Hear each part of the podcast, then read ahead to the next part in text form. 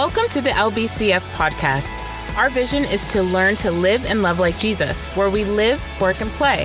To find out more about our community, you can visit us at lbcf.org. We hope you are encouraged and challenged by this teaching from our community.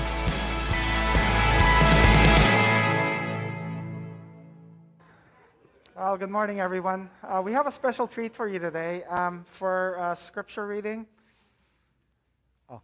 We actually have a, a video, and I know there's uh, quite a few of our community still um, unable to, you know, join us in person, and so uh, one of the families is going to do a little video um, for us. Greetings, LBCF. It's the Lassegard family. You may know us as, hey, I think they used to jam out on the worship team. Or aren't they the ones that brought their own dishes to Taco Tuesday? Or more likely, oh, that's Vera and Seth's parents. Regardless, we look forward to joining you in person in the near future. But in the meantime, this week's Advent reading comes from John 1, verses 1 through 5. In the beginning was the Word, and the Word was with God, and the Word was God. He was with God in the beginning. Through him all things were made. Without him nothing was made that has been made. In him was life, and that life was the light of all mankind. The light shines in the darkness, and the darkness has not overcome it. Sharing her um, message to the children, I whispered over to the, my, my wife afterwards, and I said, Why do I need to come up anymore? I feel like the message is, is done. I mean, that's, that's really all. And if we could just um, uh, meditate on that, I think that would be phenomenal. Um, but I am here to um, introduce, um, you know, for um, the lead, lead team as we enter into the Advent season. Uh, we'll be focusing uh, primarily on the Gospel of John, chapter one, and it's a really packed, um, it's a really packed um, set of verses. It's one of those verses where I feel like you could pour water in it and it'll just explode, right? It'll, it's just a lot. You know, James Bustamante actually um, shared um, one of his research on this first chapter with us, and he uh, shared it with the lead team. And in this article he gave us, he said every major topic in John's gospel and the whole gospel can actually be found in the first 18 verses. And it, it really is. I mean, it's, it's all there. And, you know, even in the next few weeks, we won't be able to unpack it fully. But um, we'll try. But as I was um, looking at um, the passages, I, it brought me back to a TV series that I used to watch uh, pretty regularly. I don't know if you've ever seen it. It's called Undercover Boss. Um, and it's always been a fascinating show because each, uh, if you've never seen it before, each episode is about a person in upper management, you know, oftentimes the owner or president of a company, that um, goes undercover as an uh, entry level employee, you know, to the business that he owns or she owns or, or, you know, is in charge of you know, to discover all the faults and things that, you know, are, are seen by, you know, by entry level and regular employees in, in the business. And of course, as an undercover employee, you know, um, this person, you know, is all, um, all the makeup is done so that you, that person is unrecognizable. And they go in as a new employee trainee, and this person is being uh, trained on all the li- little different nuances of the business.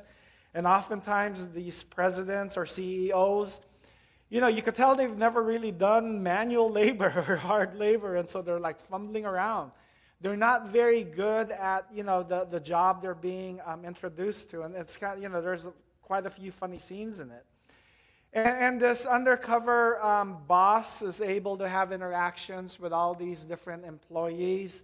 You know, they're in the break room talking about life. They're talking about what they wish, you know, was better in the, the workplace. And then later in each episode, later part of the episode, there's this big reveal, right? That uh, trainer is, is brought to headquarters, into the, the office of the person that was undercover. And that person introduces themselves as the one that they had been training. And it's quite remarkable because, you know, the, the, the employee now is like, you know, the positions have shifted. It, it, it, there's this power dynamic happens, and there's this kind of like shock and like you could tell in the back of their minds they're wondering, did I say something wrong? Did I do something wrong? And I'm going to get fired, whatever it might be. But usually what happens is that, you know, they're commended for their work and, and they're, they're rewarded and all of that. And so as I was watching, you know, as I was thinking about the undercover boss, I was thinking of, um, of that this, this is kind of what Advent is. That God comes in disguise. That God comes into the world, and you know, um, in John chapter 1, uh, verse 1, it says, In the beginning was the Word, and the Word was with God, and the Word was God. He was with God in the beginning. Through him all things were made. Without him nothing was made that has been made. In him was life, and that life was the light of all mankind.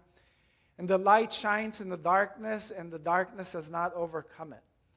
And so, from the very beginning of John's gospel, we find that this, this logos, this, this God, you know, that had been from the very beginning, is God Himself and was brought into the world.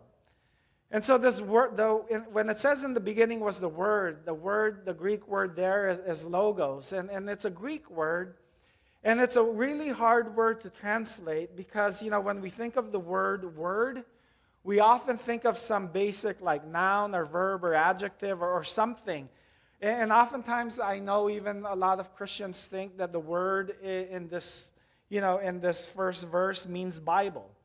And so some people might even say in the beginning was the Bible, and the Bible was with God. And that's not at all what John is trying to say in this text.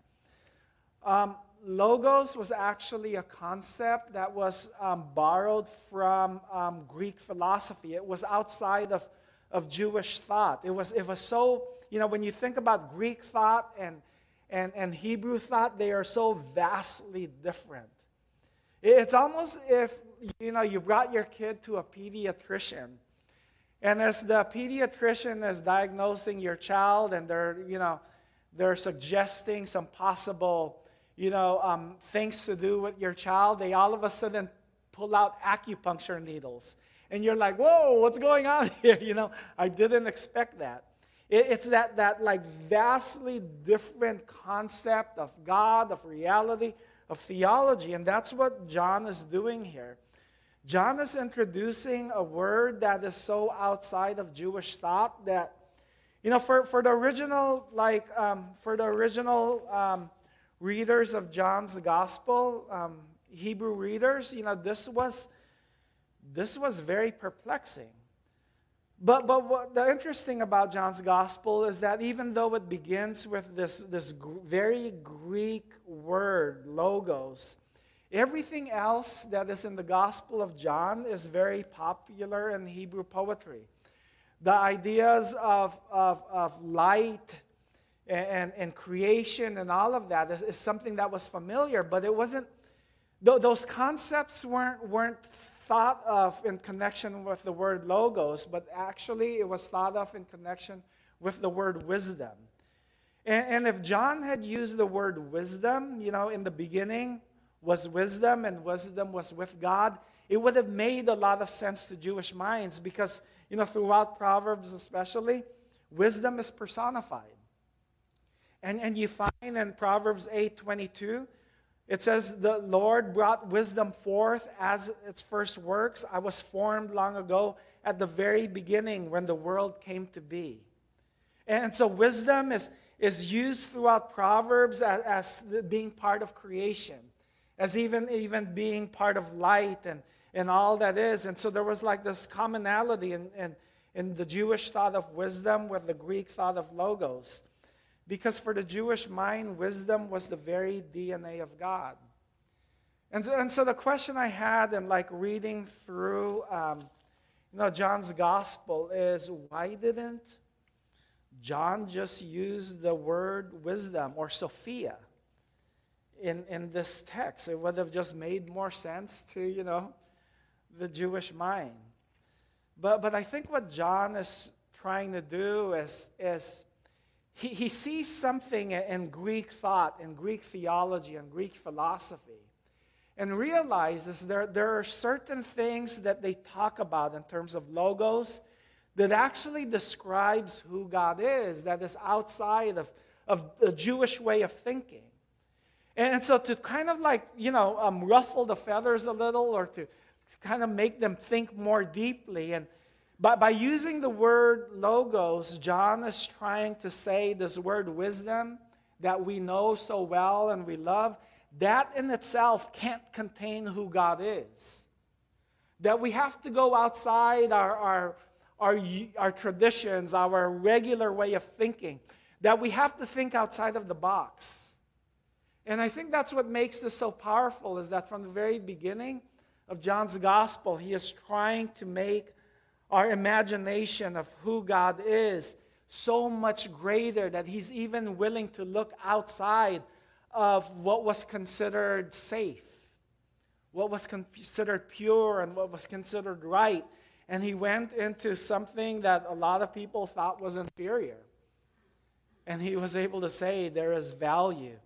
And, and so, John, in the sense, is this ultimate unifier of like two religious and philosophical and theological systems that, that really didn't have much in common, but it was a way of essentially saying that there's, there's validity outside of what we know.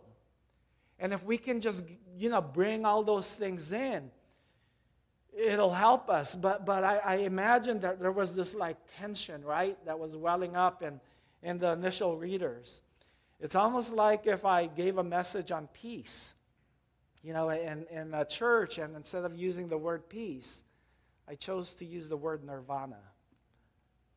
And for a lot of people, they would be like, whoa, where are we going here? this, is, this doesn't feel safe. This feels too Eastern for me. That's, that's kind of the idea of logos.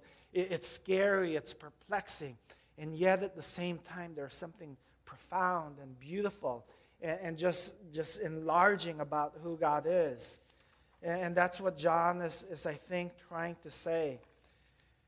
And so, as we, I'm flipping over the wrong pages.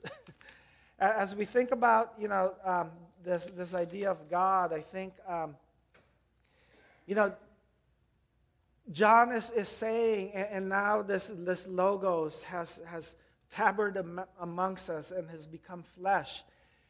And, and God Himself has become hidden in human form. That hidden so much that so many people aren't able to understand and see who, who, this, who this God is. That, that it, it, it's the undercover God. It's, it's God who, you know, it, it's, it's basically God can't be seen by, by so many people. That John tells us in verse 9 the true light that gives light to everyone was coming into the world. He was in the world and through the world, and though the world was made through him, the world did not recognize him. He came to that which was his own, but his own did not receive him. And, and I think about that passage and I realize that, you know, that's kind of a scary thought. That God would be able to come into this world and for people to not recognize and it, it caused me to think about how people's inability to recognize Christ is often the case with us. It's our inability to recognize beauty and, and the divine. And we do that so often. You know, the Washington Post um, did a sociological experiment a few years back. And they asked this violinist, the, probably one of the most famous violinists of our time, Joshua Bell, to conduct a concert in a train station, in a subway station. And they chose to do it in a very rush hour time in Washington, D.C.'s L'Enfant Plaza Station. If you've ever been there, it's like the station right next to the Smithsonian and all these like national museums. It's this center point of so much like art, right, in, in the U.S. And so they asked Joshua Bell to basically go undercover um, and not tell everyone and advertise that this was the violinist, you know, Joshua Bell performing. And, and so the question was simply this in a banal setting, at an inconvenient time, would beauty transcend? Would people be able to recognize this, this premier violinist playing in the most banal of settings? In a time where everyone was trying to rush by, would people actually be able to notice and hear and stop what they were doing, even willing to miss their train because of this transcendent sense of, of beauty? And, and so that was the test. And so for about 45 minutes, you know, um, Joshua Bell brought his $3.5 million violin uh, to the train station. He played um, for thousands of commuters who, who passed by him. And what was interesting is that only seven people stopped to listen. And in the whole amount of time he played, he was able to only generate $30. Here was a guy that was used to playing, you know, at concerts for $1,000 a minute. And when he was interviewed, he, said, um, you know, just kind of like smiling, he said, um, it was a strange feeling that people were actually ignoring me.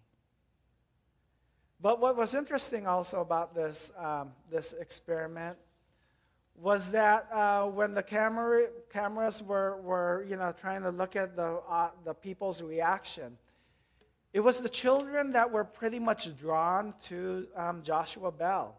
The children were the one that were like wanting to pause, but each time it was the parent who was trying to pull them away and rush them so that they could make the next train.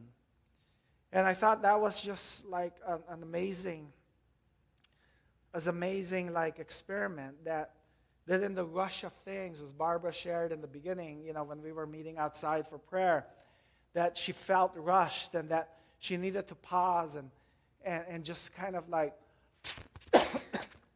just kind of um, you know allow God's peace to come. Because I think when, when we don't pause, we're not able to see the beauty and the divine that, that is really all around us.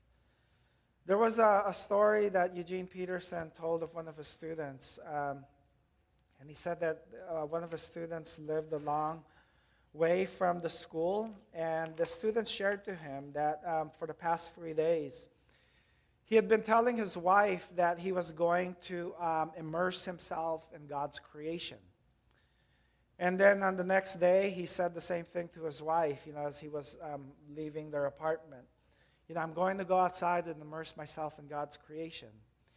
And then on the third day, he said the same thing. And by the third day, his wife kind of said, You know what? Um, maybe you should go to class today instead of like immersing yourself in God's creation. And this, this student said, Yeah, oh no, wait, I, be, I have been going to class every day. And and she responded by saying, What's this business then of you immersing yourself in God's creation? And his response was, Well, I spend about 40 minutes a day on the bus each morning and afternoon. Can you think of a more setting? Can you think of a setting more thick with creation than that? All these people created in the image of God here on the bus. And then, honestly, when I thought about that, I was like in the middle of this, um, this food festival. And, and I usually don't like crowds, right? Um, I, I'm like, whenever like it's Christmas season, it's time to shop, I'm like, oh, get, get away from there. But I remember thinking about all the, this, these people feeling like they were like kind of pressing my, my, my like private space and, and just like moving towards me and just feeling like this anxiety beginning to build and getting annoyed. But as I reflected on what the seminary student said, I remember just shifting my mind and realizing that in the same way I, I might go to some tropical island and feel just the beauty of all creation around me. That what Jesus does when he comes to this earth if it's just that. That Jesus is able to, to see the crowds, to see all of, all the people, to see everyone who was pressing in on him, and not, rec- not see them as, as people that is infringing on the space, but rather as, as the beloved of God, as John's gospel says, as children, as children of God. And so I suppose there are two twists in John's first chapter here. The first twist is that divine, the divine became man and, and was hidden, and, and the world couldn't see. But the second twist is that those who receive him and believe become children of God. That, that the twist is, is that people reflect the divine image and that somehow in our, in our busyness and trying to get from one place to the next and trying to decorate the house or cook the meals, we brush off the things that is most important. And our children, our children, better than anyone knows, like when they see another child, they stop and play. They're not trying to get to the next thing. They want to stop. They want to play. They even want to roll around in the carpet, you know, and enjoy, you know, wherever space they are because they're just like, there's just so much freedom in that. There is so much freedom in that. And I know for many of us, um, the season is very difficult. And I've shared to this church before that um, I went through a very difficult season about seven years ago when, um, you know, we went through a church split um, in June of 2014. Um, how many of our best friends, um, you know, left the church. And it was tough. Um, you know, this group that we had done so much life with we recognized that there was like deep theological differences and, and things like that and, and hurtful words shared. And so we, we said, you know what, let's um, take a little break and let's, let's, let's resume again for Thanksgiving. And so as Thanksgiving was approaching, I remember sending out an email. I was saying, hey, just wanted to circle back and, and say um, that I would, we would love my wife and I would love to invite you guys over for um, Thanksgiving dinner. And as I was hoping for um, this reunion, one by one, each person said they were busy. And that was kind of like, well, I know it's a busy time, and so I, I totally get it. Um, the holidays, um, it's, it's understandable. And so after Thanksgiving, I decided to send another email. But instead of picking a, a specific date, I kind of left it open ended. And I said, hey, you know what? Um, I, I, hope you guys had a great Thanksgiving. Um, we'd love to have you over for Christmas, and hopefully we can find a time to get together. And this time, um, they responded again. But instead of um, saying no to a specific date, they said they were too busy. One by one, the response was almost exactly the same. And I remember just each letter feeling like it was a, a punch to my stomach. Just um, like, oh my goodness, this is their way of saying that our relationship is no more. And so this, this Advent season, you know, was, was really, really hard because it represented this, this loss, this, this grieving. And, and yet I knew that my heart towards my friends was still the same. It was filled with, with love, and I had this like hope. Um, that maybe one day we'll be able to meet, but I knew that at this point it was it was meaningless for me to keep writing endless emails to them, and so I decided to write one more. I basically said in this email, hey, you know what? Um, I, I know you guys have a lot going on, and I there's probably some hard feelings and and, and emotions like rising when I when I'm like trying to bring us together. And I want you to know that I won't keep um, emailing you guys. I want to respect your, your boundaries that you're setting at this time. But know that this invitation to each of you is open. That for no matter how long, the invitation is open for you whenever you're ready to respond to this email, to come to our house for dinner, for fellowship, for reconciliation. And one of the things I've learned is that we can't always fix the problems outside of us. We can't always wave a magic wand and feel like things are going to get better if we follow one, two, three, and four. But what I see in the Advent story is God Himself coming into this world because God doesn't give up on anyone. And in Christ coming into this world, Christ's hope is that all things will be restored to Christ, all things will become new. And that if we would only see the divine image in each person, that we would see that God doesn't give up on anybody. And somehow my hope is that even though I know that's a, that's a future thing, that one day all things will be reconciled in heaven, Scripture tells me to live on earth as if it were heaven. And that even though I can't fix these relationships, I can still posture my heart towards hope towards love and leave space for grief. And maybe that's where we're at. As hard as this Advent season is, I mean, our problems become magnified in the holidays, and it's really, really hard.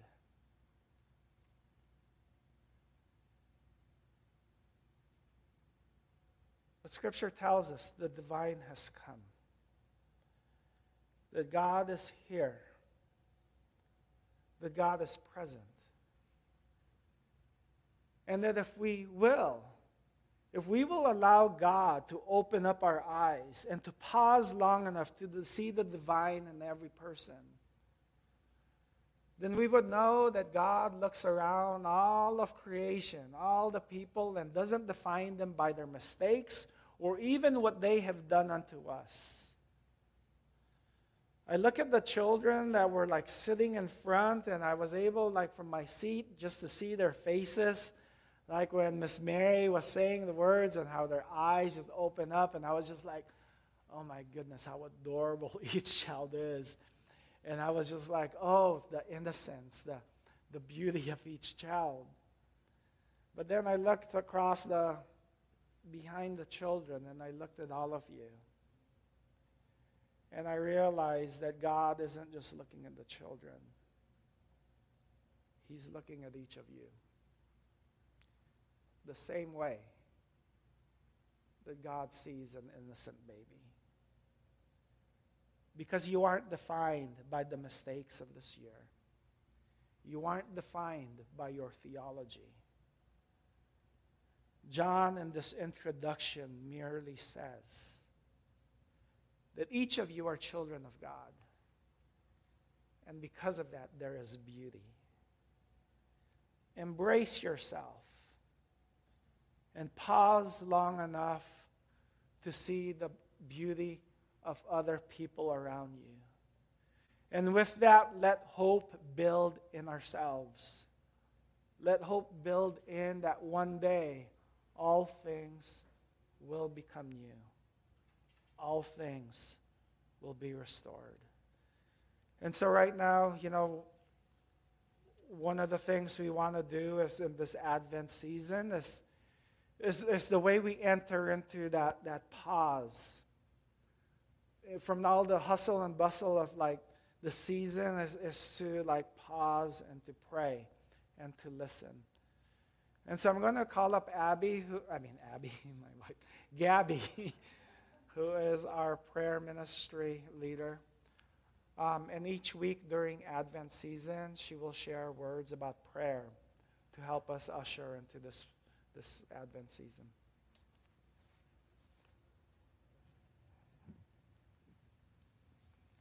Good morning, guys. Um, I'm asked, people ask me, how do you pray? And I'm not an authority on that. um, one of the most important things about prayer is listening. So I'm going to talk to you about listening today. Um, and I'm going to read to you some things out of um, Luke 1. So this is um, Zechariah. There's two people who listened in this chapter Zechariah and Mary. And there was two ways of listening. And so, oh, here we go.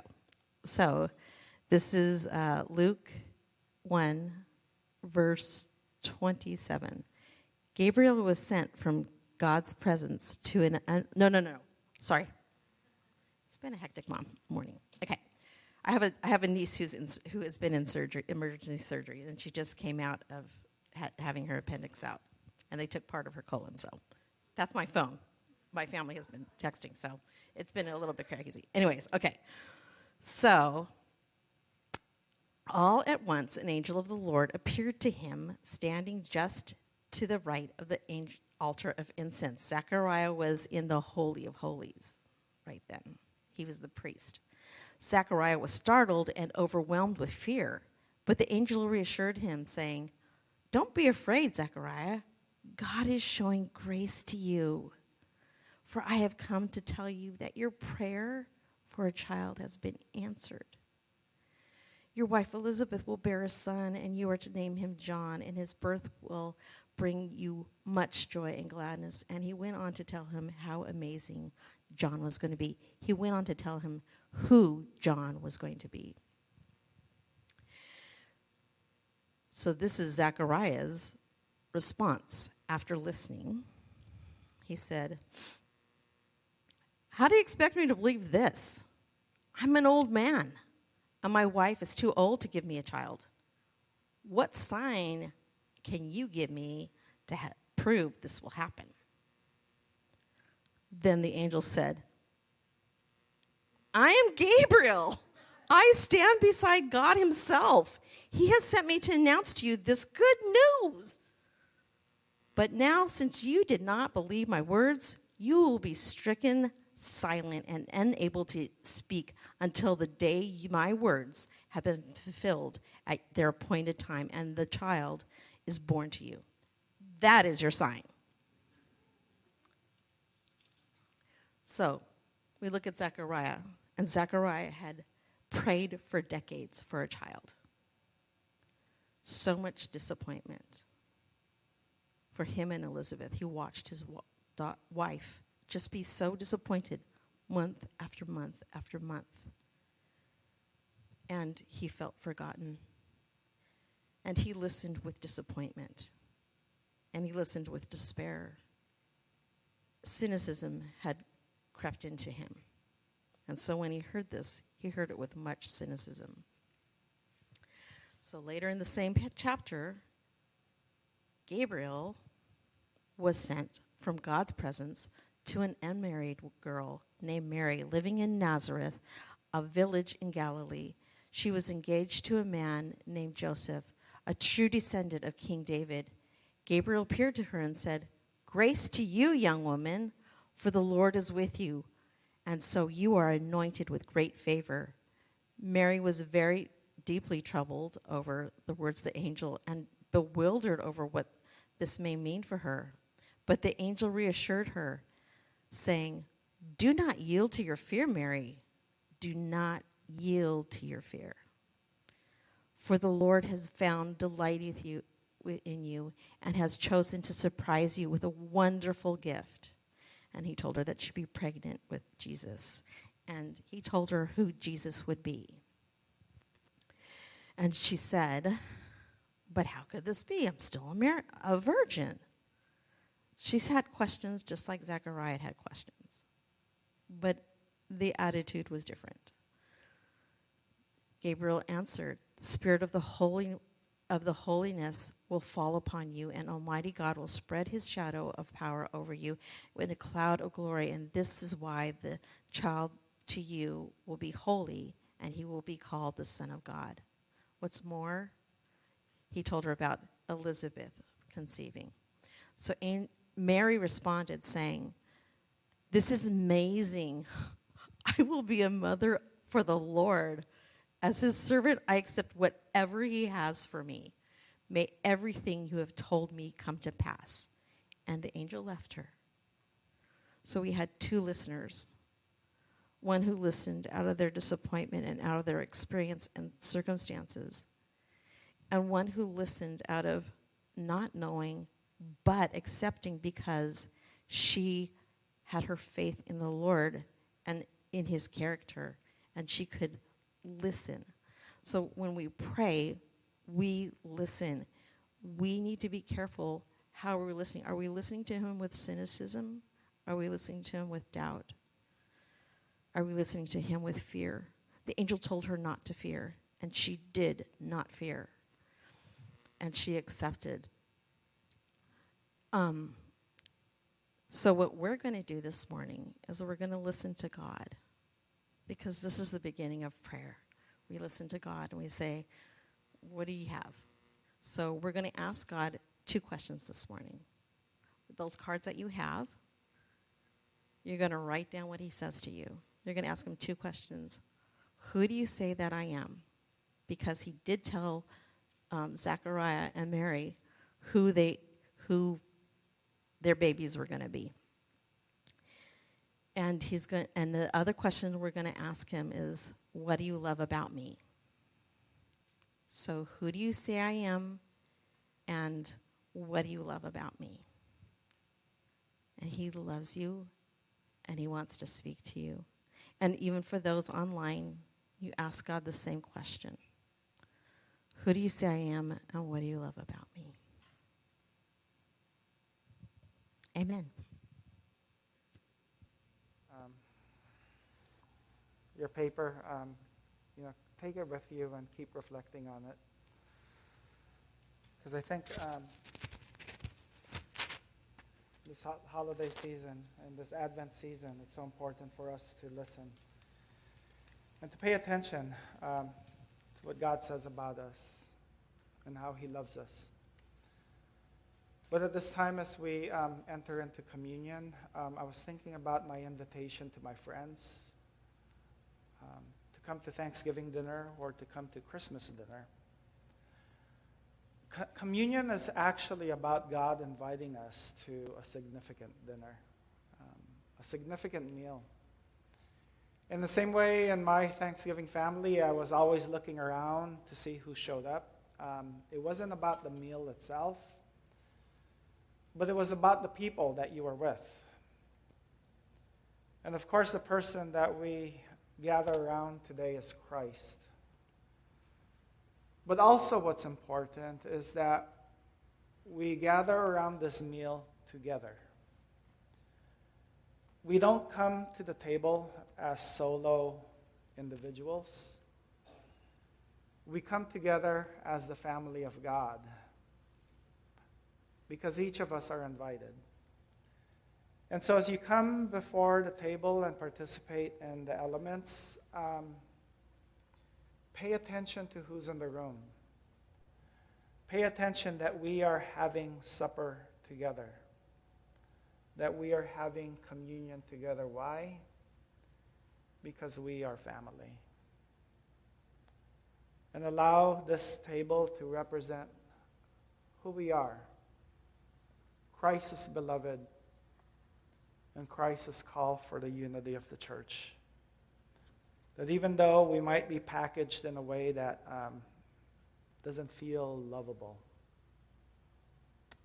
um, the divine is in you. You have intrinsic worth. You are the beloved.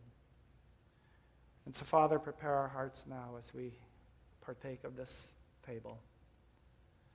May God, you invite us into your presence. May we be reminded who we are, how you love us, and how, God, we are part of this great family.